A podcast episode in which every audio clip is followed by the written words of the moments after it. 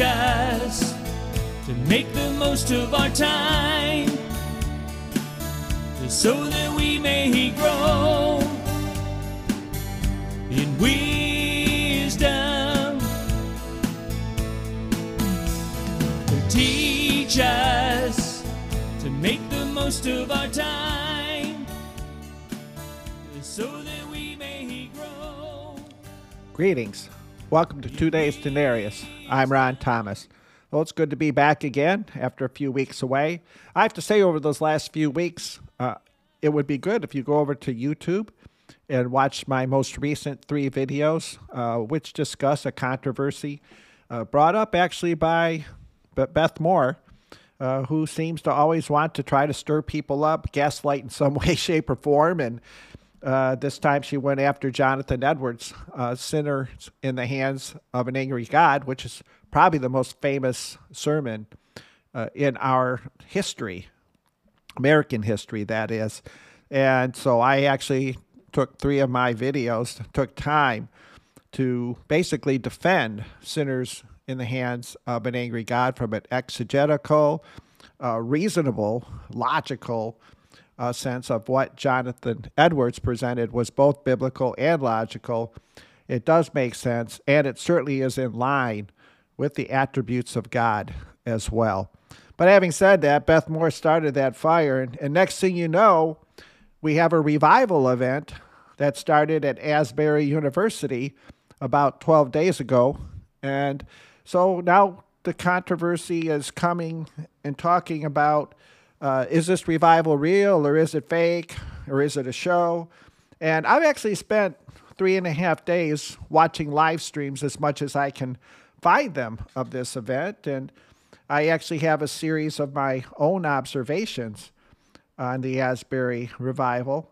But as we talk about this too, uh, I think it would be good at the beginning uh, to explain what a revival is in general. And you know, for what I have seen through the years, and I do want to say uh, I have studied extensively, actually from the time I was a teenager, about revival and, and what revival is.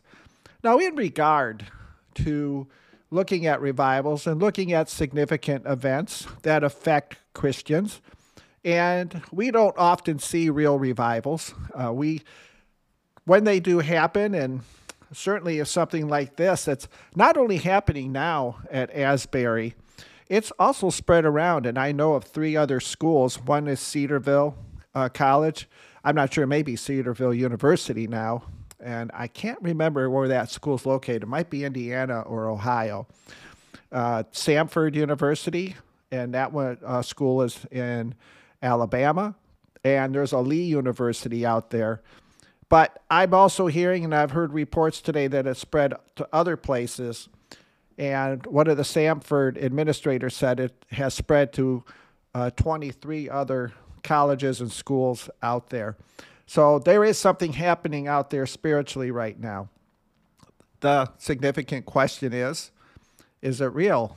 Does this type of event line up with the way God has moved in significant ways in the past? And even in line to what's happened in our spiritual history in America, because our country has had numerous revivals, uh, some that affected the entire countries, and, and some have happened more in sectional uh, places. But there are things they have that are in common. And, and I think a problem that we have right now is many people are acting on their own theories of what revival is, what it should be, and what it should look like. And they're really misunderstanding uh, that a revival can come up in various ways and various forms. Uh, there really is no cookie cutter uh, for what a revival is. So I just want to say to you, um, I am going to seek mentorship. And that's one of the reasons why I brought Beth Moore up and what she did and what she said about Jonathan Edwards. Uh, I am going to use Jonathan Edwards. There is no greater person in church history to look to, to look toward for a good answer on what is real and fake than revival than Jonathan Edwards. He wrote about it, he studied it, and he was part of two major Great Awakenings and became basically the greatest defender of the first Great Awakening in the 1740s. So I would think Jonathan Edwards, having lived it, being a man who studied it from both a biblical and a human perspective, and how revival affects our religious affections, I think it's appropriate to look to his works. Uh, I have looked and read and studied about revival since I was a teenager. I have read plenty of Jonathan Edwards on the subject. Uh, I have read Charles Finney. Uh, when I was younger, I was pretty impressed. Charles Finney did not think like Jonathan Edwards. Uh, I also looked at Asa Asahel Nettleton, a great evangelist during the Second Great Awakening, who actually was Charles Finney's rival. Uh, I my graduate school thesis was titled "The Invitation," which was about the history of altar calls, and altar calls were associated with revivals. So believe me, I have looked at and studied plenty of revivals in American history, and not a single one of them looks alike. But they were all significant works of God. So, what is a revival? Well, arrive, I look at a revival, and I think this is an adequate definition. I didn't want a short piece because really there is a lot into a revival when those things happen. But I look at it, at it as a as an unexplainable, significant move of the Spirit of God upon his people and the lost. It affects both saved and lost. That is important because in revival, the Spirit of God moves on his own people and wakes them up out of their spiritual lethargy.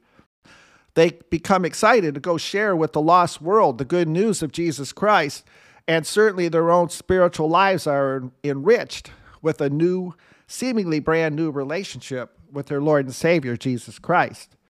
Revival is also unexplainable because we never know when, where, or why, or how it will happen.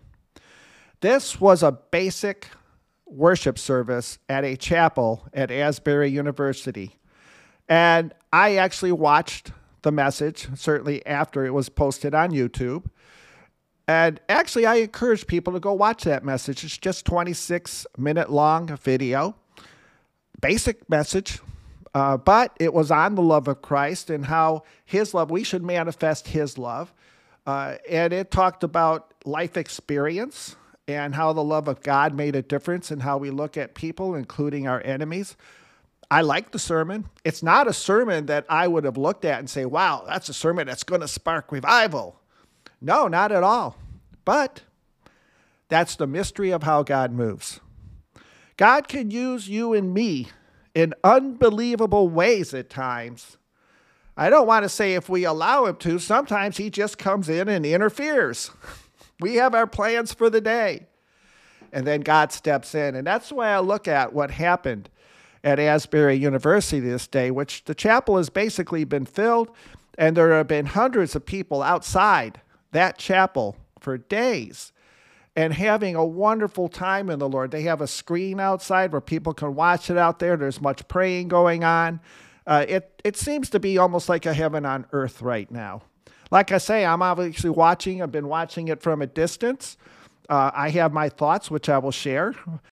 You know, when Jonathan Edwards wrote his famous work, The Distinguishing Marks of the Work of the Spirit of God, he wrote that sermon for a commencement at Yale College. It was called Yale College in colonial days. And that sermon was written to defend the First Great Awakening. Jonathan Edwards was considered a new light. It was a battle between what was called the New Lights, who defended all the things that were happening in revival, and there were excesses and things, we'll talk about those.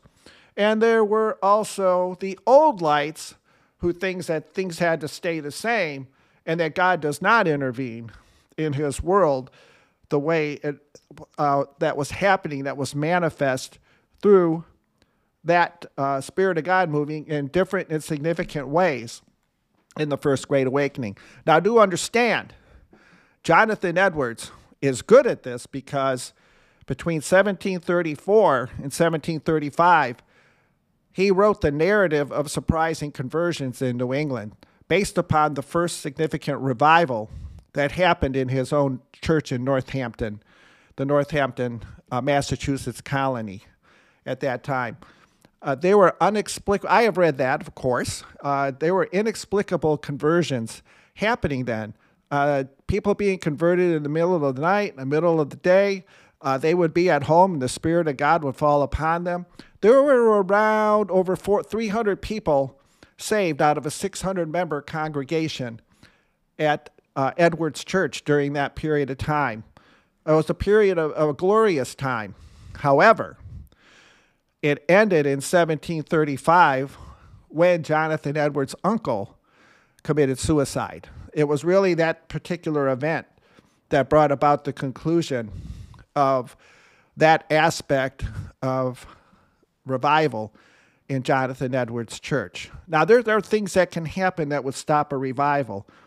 And I could tell you one that happened when uh, the great contemporary Christian musician Keith Green was alive.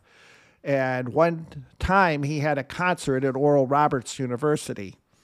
And during the time when people, it, he had always prayed for revival to happen.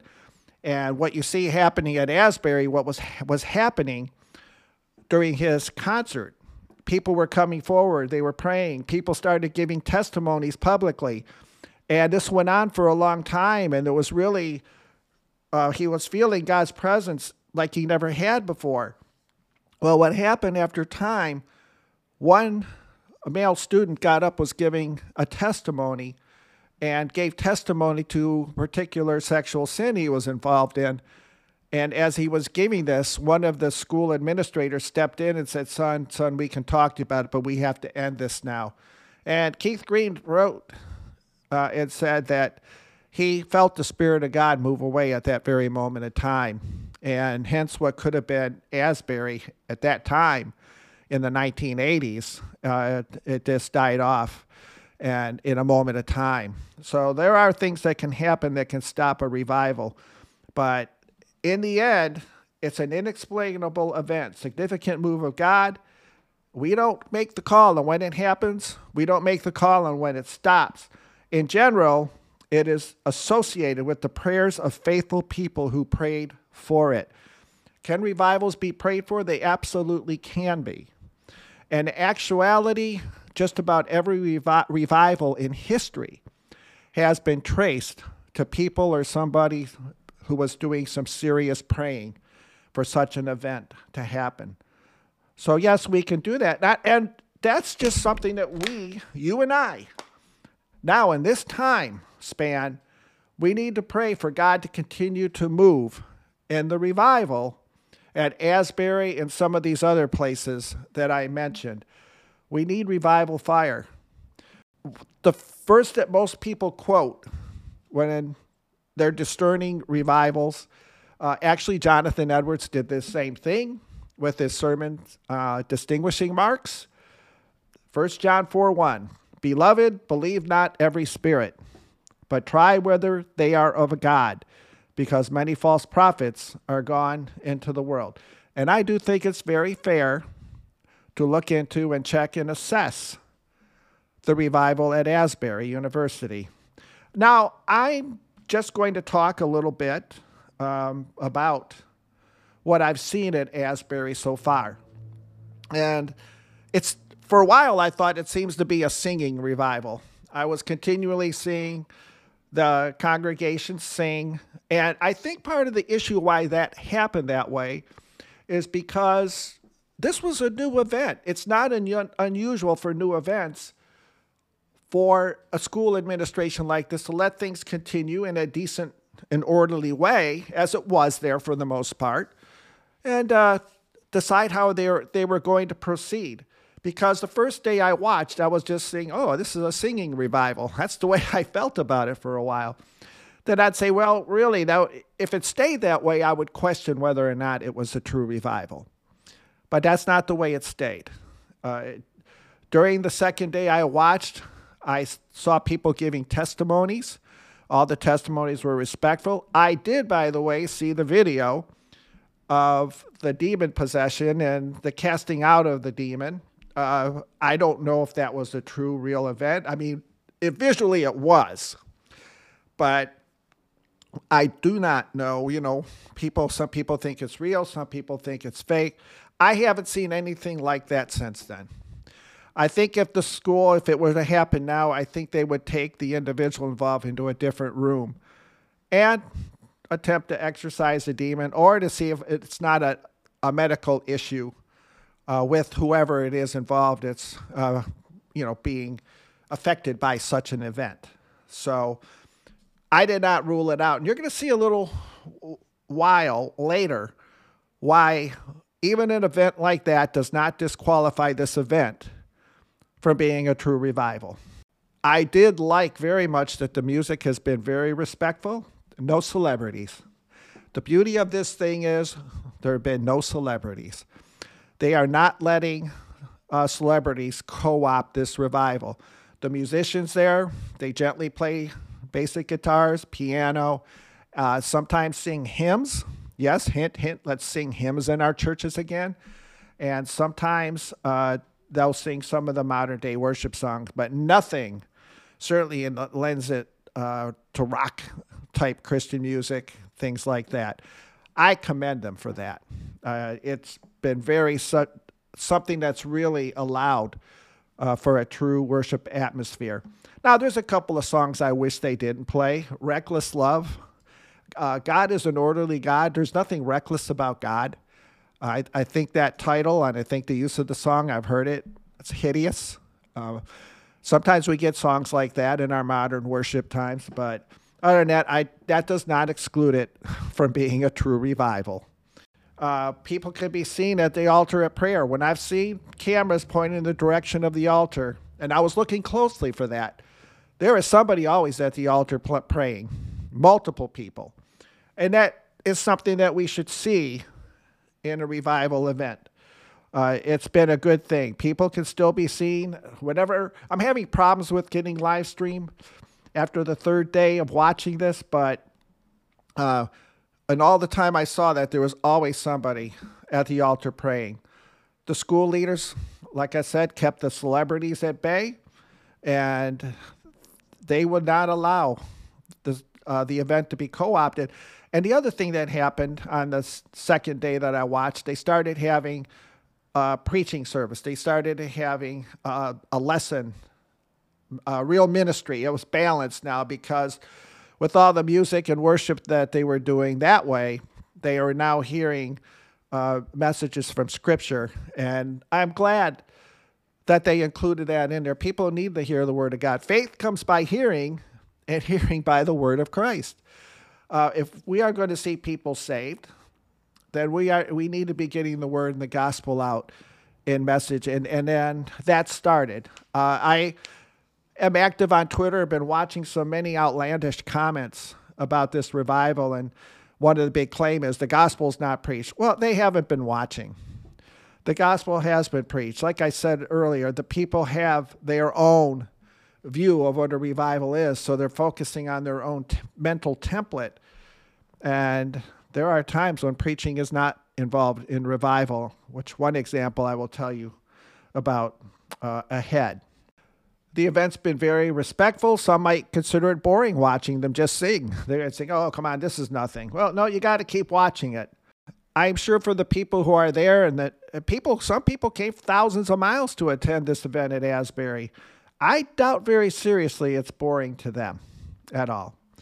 Preaching is not lacking. This is I made this list before I watched further to see what was going on. Uh, the word was shared. When the preaching happened, uh, it seemed like a lot of people kind of left the chapel. That's not good. If you're only there to sing, uh, that's that's that's a little problematic. Stay and hear the sermon. But that does not disqualify it from being a revival. Uh, there, there is never a perfect template for revival. And by the way, everybody who is in that revival and attending it is imperfect as well. So that's once again, but preaching is happening. So again, the people who are saying that do not have ammunition to say there is no preaching there. Now, basically, what kind of topics bring revival? You know, if, there, if I were to be in that type of event and be preaching during that event, what types of uh, preaching on what type of topics uh, would continue to, let's say, uh, continue to fuel that revival? Well, preaching on the cross. I'll tell you about an event when I was in Iraq in 2003, Good Friday. I don't know what happened that day. My sermon was on the cross. What else are you going to preach on on Good Friday? And in there it was such a significant, warming feeling, a different presence I have never felt while preaching. And I really preached that day with an, an unction, kind of a power that I've never had before and never had since. I had to ask somebody if they felt something different in there after that message. And this particular surgeon said, Yes, I did. There was something in there today. And, you know, on Easter Sunday, I was hoping it would happen again. It was a wonderful sermon on Easter Sunday and a wonderful service. But I didn't, uh, it, it wasn't the same thing that happened on Good Friday. You know, sometimes God comes down in that short moment of time and manifests his presence in a special way. And that's what happened that day. But you don't know that. We we don't know when God's going to do those kinds of things. And we don't put God in that kind of box. We pray for rain, we pray for his love to fall down upon us. But you know, he does that in his timing. Preaching on Christ's excellency and glory. Preaching on Christ's excellency and glory. You know, when David Brainerd was a missionary uh, to the Indians, and I say Indians, he lived in the 1700s, he often preached on sin and damnation to those Indians, and he didn't have results for a long time.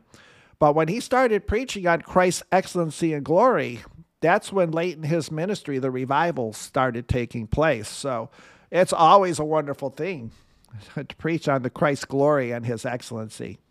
And you also have to preach on condemnation and eternal punishment. Certainly, sinners in the hands of an angry God had not only impacted that congregation he preached on or preached to in Enfield, Connecticut in 1741, but eventually spread that it was published and it, it in the colonies and across into Europe. Many people got saved even out of the print version of sinners in the hands of an angry God uh, preaching on sin in our fallen state. People need to know and understand what they're being saved from. It doesn't make sense if we're not preaching for conversions and certainly helping people understand that we have rebelled against God and are in a fallen state, and there's only one person who can bring it out of that, and that's Jesus Christ because of what he did on the cross, and he died for our sins. Preaching on the second coming of Christ. When have you heard a sermon on that? It's been years for me. And preaching on the second coming when I was younger was common. But it seems like people, we as Christians got to love living in this world. Well, Jesus is coming soon. And the fact that the church is asleep right now is more of a sign that he's coming again uh, than we realize and preaching on revival itself, breaking up your fallow ground. I remember that sermon from Charles Finney when I used to read about him many years ago. Had a sermon title, Break Up Your Fallow Ground. And, you know, it's time to break up those things in our lives that are clogging us and hindering us from following and serving Christ. But let's go back to Jonathan Edwards because I want to go and talk about his distinguishing marks here. Now, Jonathan Edwards, like I said, wrote much about revival. Distinguishing marks, surprising narr- narrative of surprising conversions.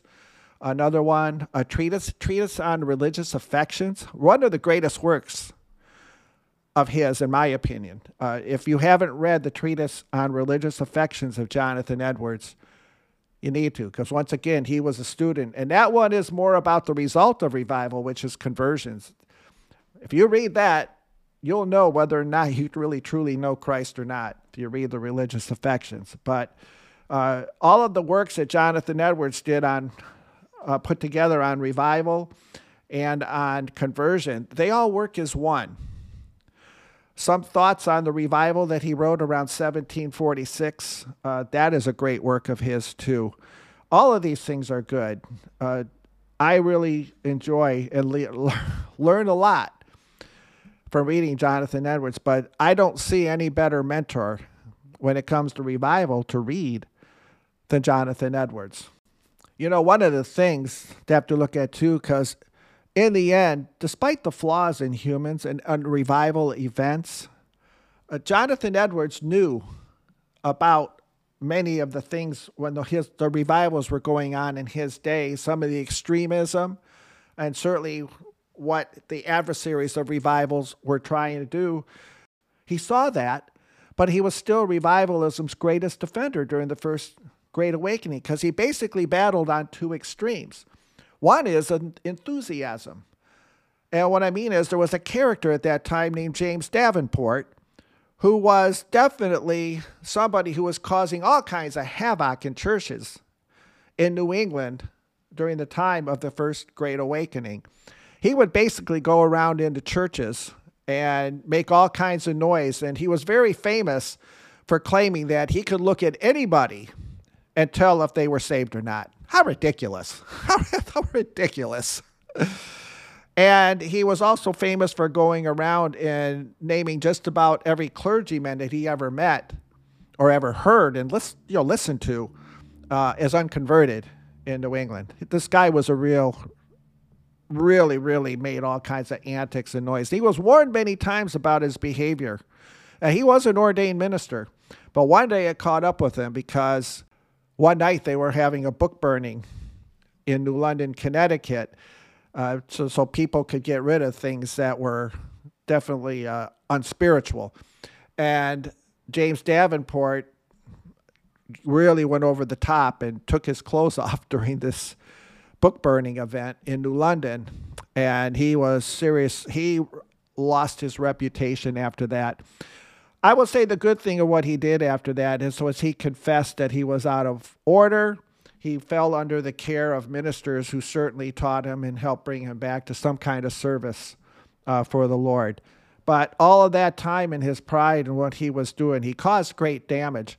You know, during revivals, the devil has his agents that he will put in, in places to stop a revival or interfere with a revival uh, to slow down the effects of revival. And you know, if I were to compare anybody to James Davenport today, uh, I would look at uh, two of two people in evangelicalism today. One is Todd Bentley, and the other one is Todd White. Todd White is not as active now. I think he's got health issues, but those two are two people who would try to cause uh, great damage and not realize it because uh, they're already serving somebody else and they don't realize it. Uh, but Todd Bentley did attempt to go to, and he did go uh, uh, to the Asbury University revival, but they were certainly not going to let him do anything, say anything during that event. So he really just wound up taking a photo op there or two and left. So my commendation to Asbury University for keeping the celebrities at bay. There was another group that's fairly radical that tried to get involved with Asbury as well, but Asbury turned them away. No need to say who they were. At this point, let's take time to take a look at the legitimacy or illegitimacy of a revival from the point of view of Jonathan Edwards, as they are written from the distinguishing marks of a work of the Spirit of God. Famous work of his uh, that he wrote, and a message that he gave at the commencement at Yale College in 1741. It was called Yale College then, so don't say I didn't know it was Yale University. I do know that very well. I have visited that campus multiple times. So, having said that, Jonathan Edwards was brought there, and Jonathan Edwards kind of turned the tables on the school because the administration of the school, the top, the top, the president in a sense was Thomas Clap, but they eh, they and the rectors were he and the rectors were hoping that Jonathan Edwards, you know, would try to cool down the revival fires, you know, pour a bucket of water on them and settle these students down because they're getting caught up in this fervor. Well, George Whitefield was around then, Gilbert Tennent was around then. There were many sound preachers on revival then, and many of the students there were getting caught up because they were hearing these men preach and they were getting caught up in the revival fires. Well, that was just out of order to those who led Yale College, and they were hoping their finest graduate, Jonathan Edwards, would rein this all in. Well, they were in for a big surprise because Jonathan Edwards did not fulfill their expect- expectations by any means. So let's look at his work a little bit and what he said. Jonathan Edwards, when he gave this sermon, he basically said on the marks, there are nine marks that neither prove or disprove the legitimacy of a revival. So let's just go through those and see what they are. One is that the work is very unusual or extraordinary. So, yeah, that is. Okay, something's happening there in Asbury. It is, and it's probably real.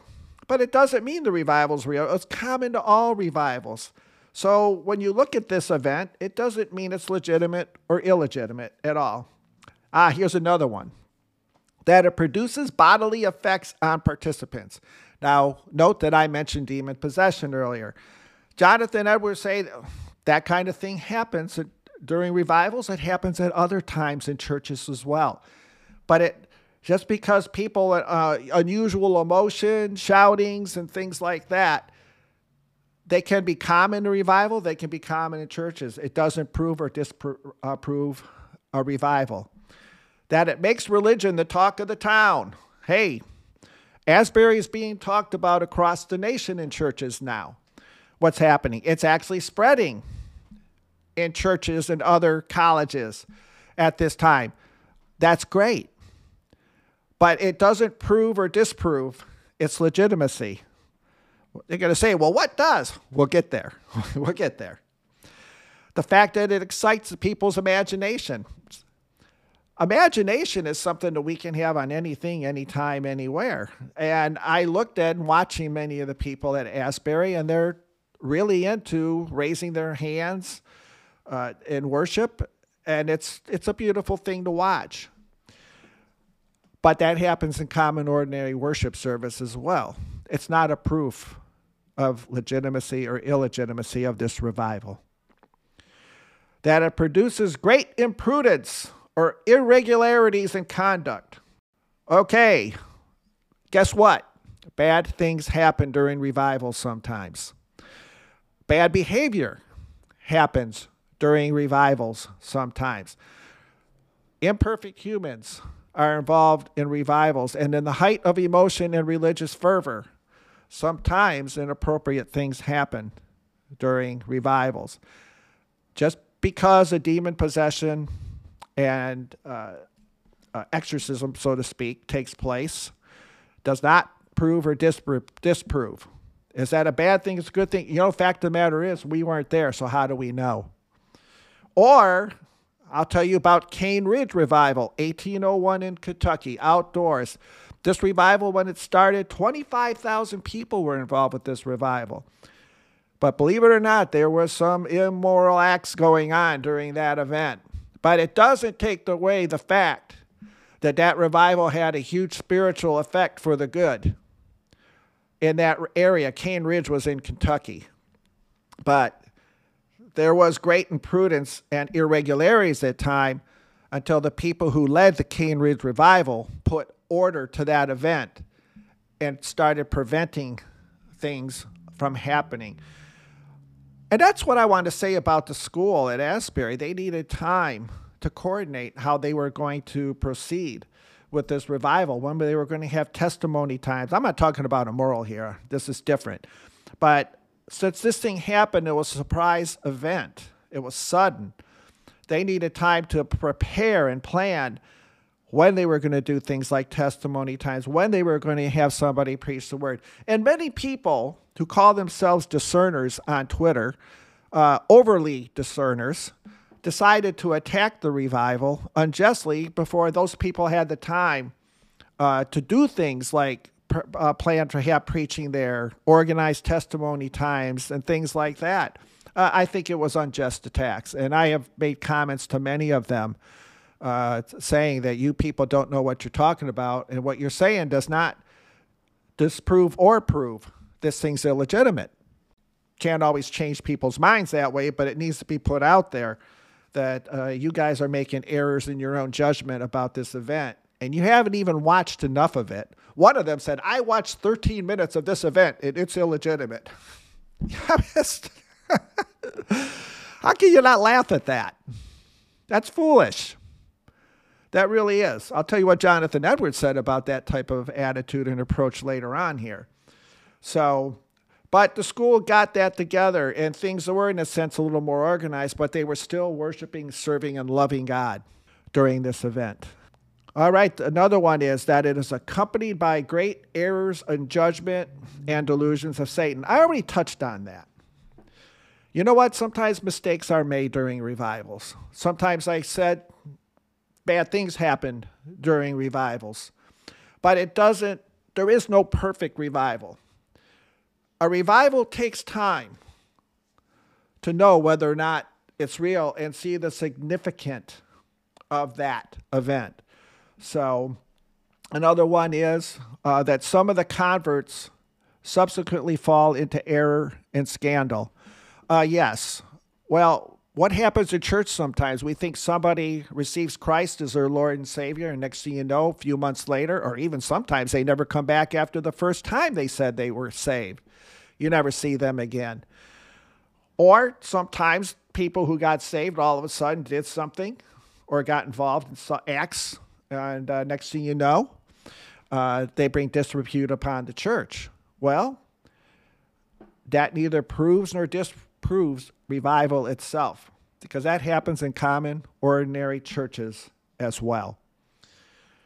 All right, number nine, that its ministers offer too many warnings of God's wrath. And that's basically saying that's too many preachers out there preaching sinners in the hands of an angry God type sermons. Well, I do believe in preaching the full counsel of God. And during the first awakening and the second great awakening, there was a huge amount of preaching on uh, on hell, on hellfire. In fact, whenever they went out there, they were always scaring people uh, to out of the fire. You know, really. Uh, I say in this time we don't talk about uh, eternal fire enough. People, I think, are comfortable in this world and, and, and think everybody's going to go to heaven, and that we know that's not true. But did they preach too much on it? I can't answer that. But there are different kinds of messages that can ignite God to work in unique ways. But that's how God works. But certainly, eternal punishment is a biblical doctrine. And obviously, these people found that that was the most effective way to get people to respond. They could have preached on the second coming of Christ, and maybe that would have done something. But at the same time, there is an urgency for the lost to come and receive Jesus Christ as their Lord and Savior. So I think it's very fair in revivals and even in our churches today to preach and to warn sinners of the road they're on. Uh, we need to be doing. We must preach for conversions, regardless if we're preaching on the excellency of Christ, the second coming, heaven, eternal punishment. We need to be preaching the good news and preaching for the lost for conversions. Now, Ash, Edwards' rationale for all these nine, and remember, all nine of these, these are not reasons to dismiss a revival. And just about everybody that I read on the Twitter sphere and other places who were against revival all landed in these nine. Obviously, they obviously did not read distinguishing marks. And they obviously have never been part of revival, so they don't know what they're talking about. Jonathan Edwards gave this These potential realities are not signs that we are to judge a work by, whether it be a work of the Spirit of God or no, because having precedence in both scripture and in human history, they have at times been present in genuine movements of God, false revivals, and even secular events. As I said, all of these things have even happened in churches. You can't dismiss them. So, having said that, let's turn the page and look at what happens during a true revival. True. Number one, authentic revival will raise the esteem of Jesus Christ among the people. People are going to love Jesus more. And we get to number five, we're going to see that people love each other more and love people in general more. Yes, it should. It's, it's a time where we feel a unique presence of God and we are drawn to Christ. It's a sweetness, like one of Jonathan Edwards' favorite words. It's a sweetness of the excellency of Christ in our hearts and souls and minds.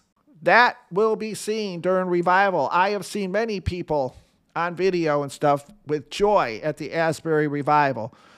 So, is that a good sign? Absolutely. Ah, here's another one. Our lives. If any man or woman be in Christ, he or she is a new creation. And in that new creation, it should do number two work against worldly lust and sin. It should build us up to be able to resist temptation more. If we want to serve Christ, we must learn to live lives of separation, lives of holiness before Him. It wakes us up to that. Number three, I like number three increase respect for the Bible. Are gonna love the Word of God more. I would really be concerned if people involved in a revival did not want to hear the Word of God preached more, and if they did not start reading their reading their Bibles more. I would really be concerned about that. Because if God is at work in this, these are the things that should be at work in the hearts of the people who are affected by such an event. And then another one solidify God's truth in people's minds. You know, sometimes people who are lacking assurance, some people who've been backsliding, uh, many people could just be following the Lord in unique ways. Uh, when they get hit with a revival and they get hit with a presence of God like they've never felt before, it changes them. It changes your life. So, solidify God's truth. God does unique things during these revivals. And, you know, there are many people at the event in uh, Asbury who have been giving testimonies.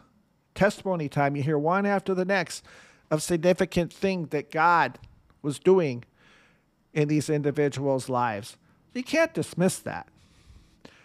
And then you have number five is produce love for God and others which is really tied into number one, because if you raise the esteem of Jesus among the people and we glorify him more, we're going to love the things that he loves.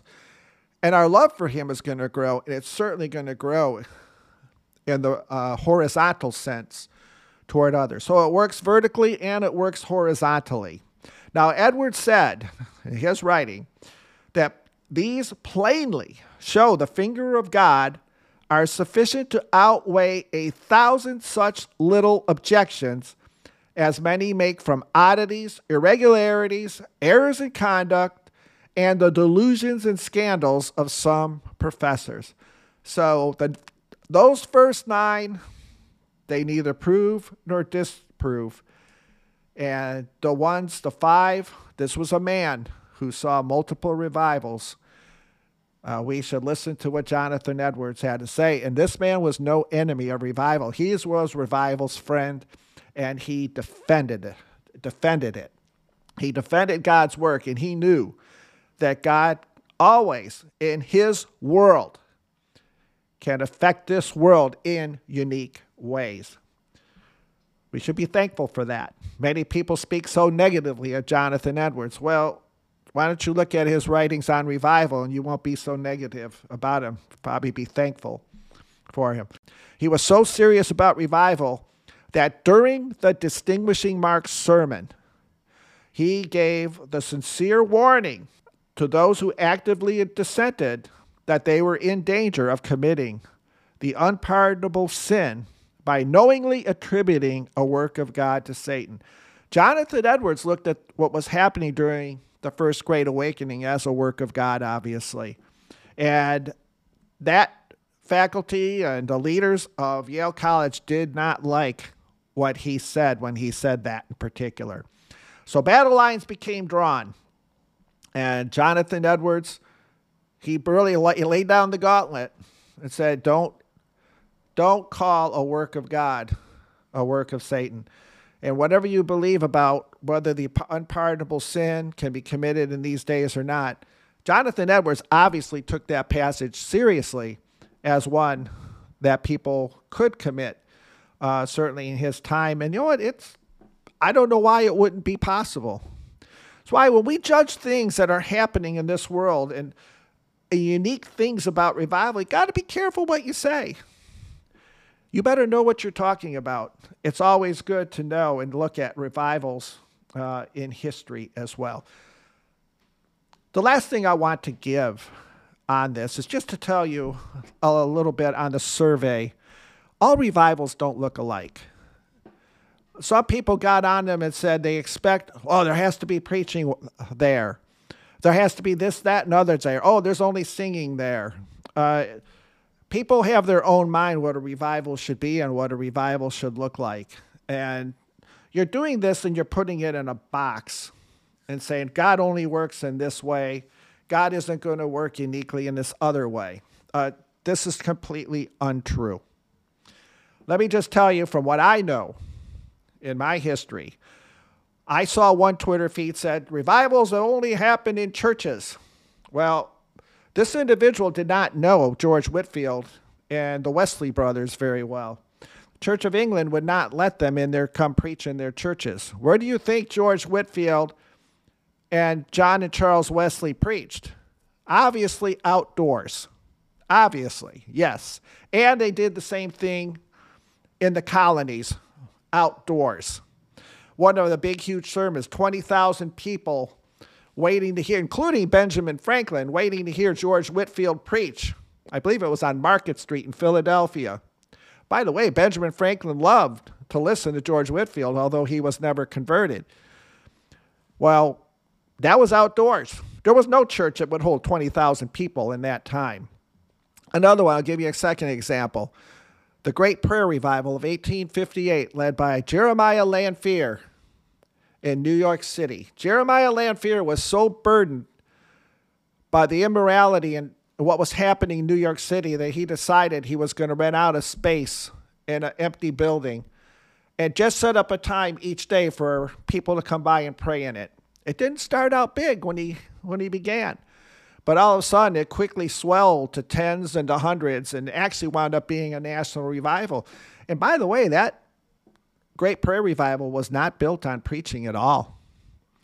Nope. If people wanted to give testimony or exhortations from the Word of God, they had five minutes on stage to do it. And then when the bell rang, they had to get down. And that model was followed, followed across the nation.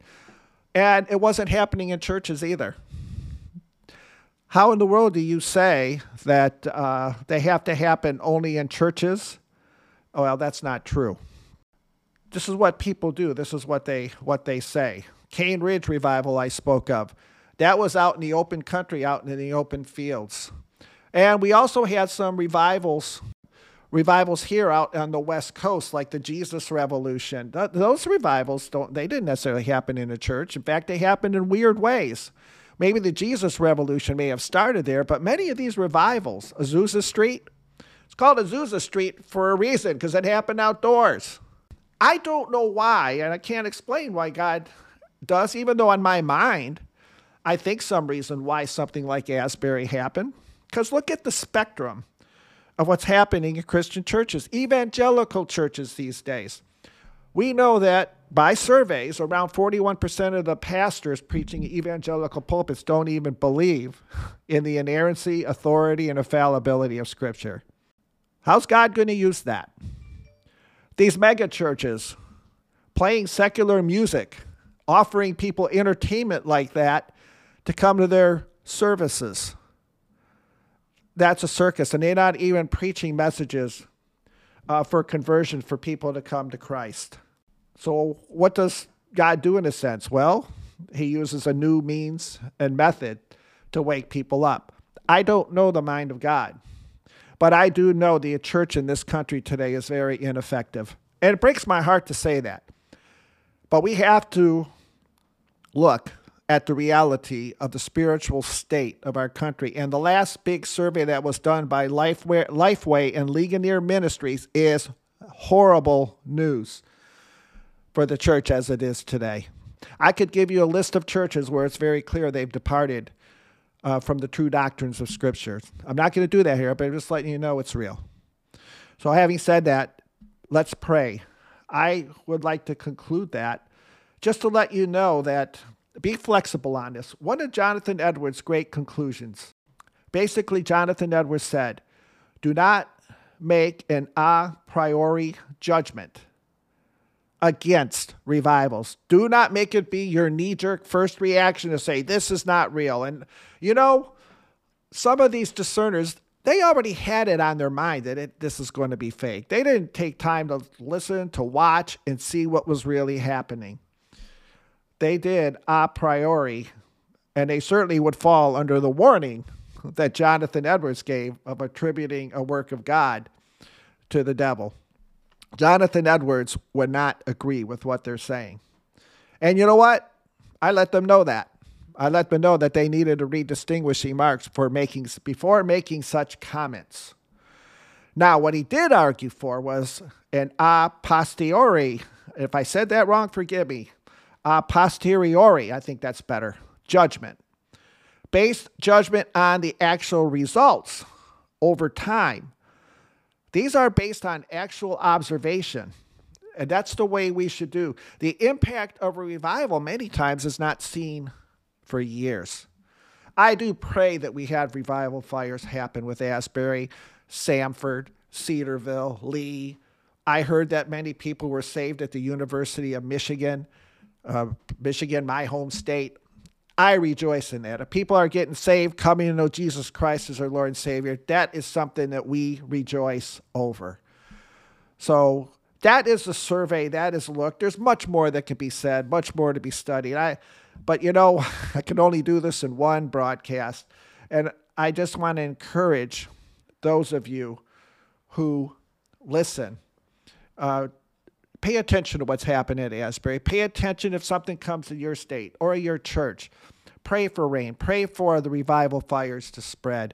And, you know, pray for the Lord. Put that circle around yourself and say, Lord, rain upon me. Lord, bring revival to me.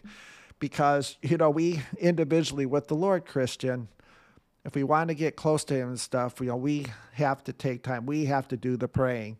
And, you know, sometimes the Spirit of God calls us to do that. So let's pray that this is a significant work of God. And let's do our part. And if we're not following the Lord in the things He calls us to do, even the basic things, like attending a church on Sunday, like Bible reading stuff, it's time to pick up our game, believers. It's time. Thank you for listening to Today's Denarius. I really hope that this podcast is encouraging to you. I really hope it's something that gives you hope and something to pray for that we might see the rains of revival continue to burn as they seem and appear to be happening at Asbury and in other places. And who knows, it may show up at your church. So thank you again. Uh, God bless you, and we'll look forward to another broadcast in the days ahead on Today's Denarius. I'm Ron Thomas. Make the most of our time so that we may grow in wisdom.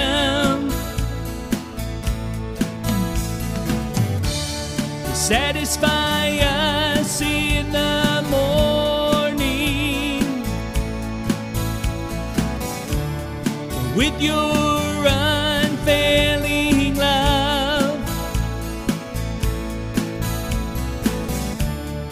so that we may sing for joy to the ends of our life.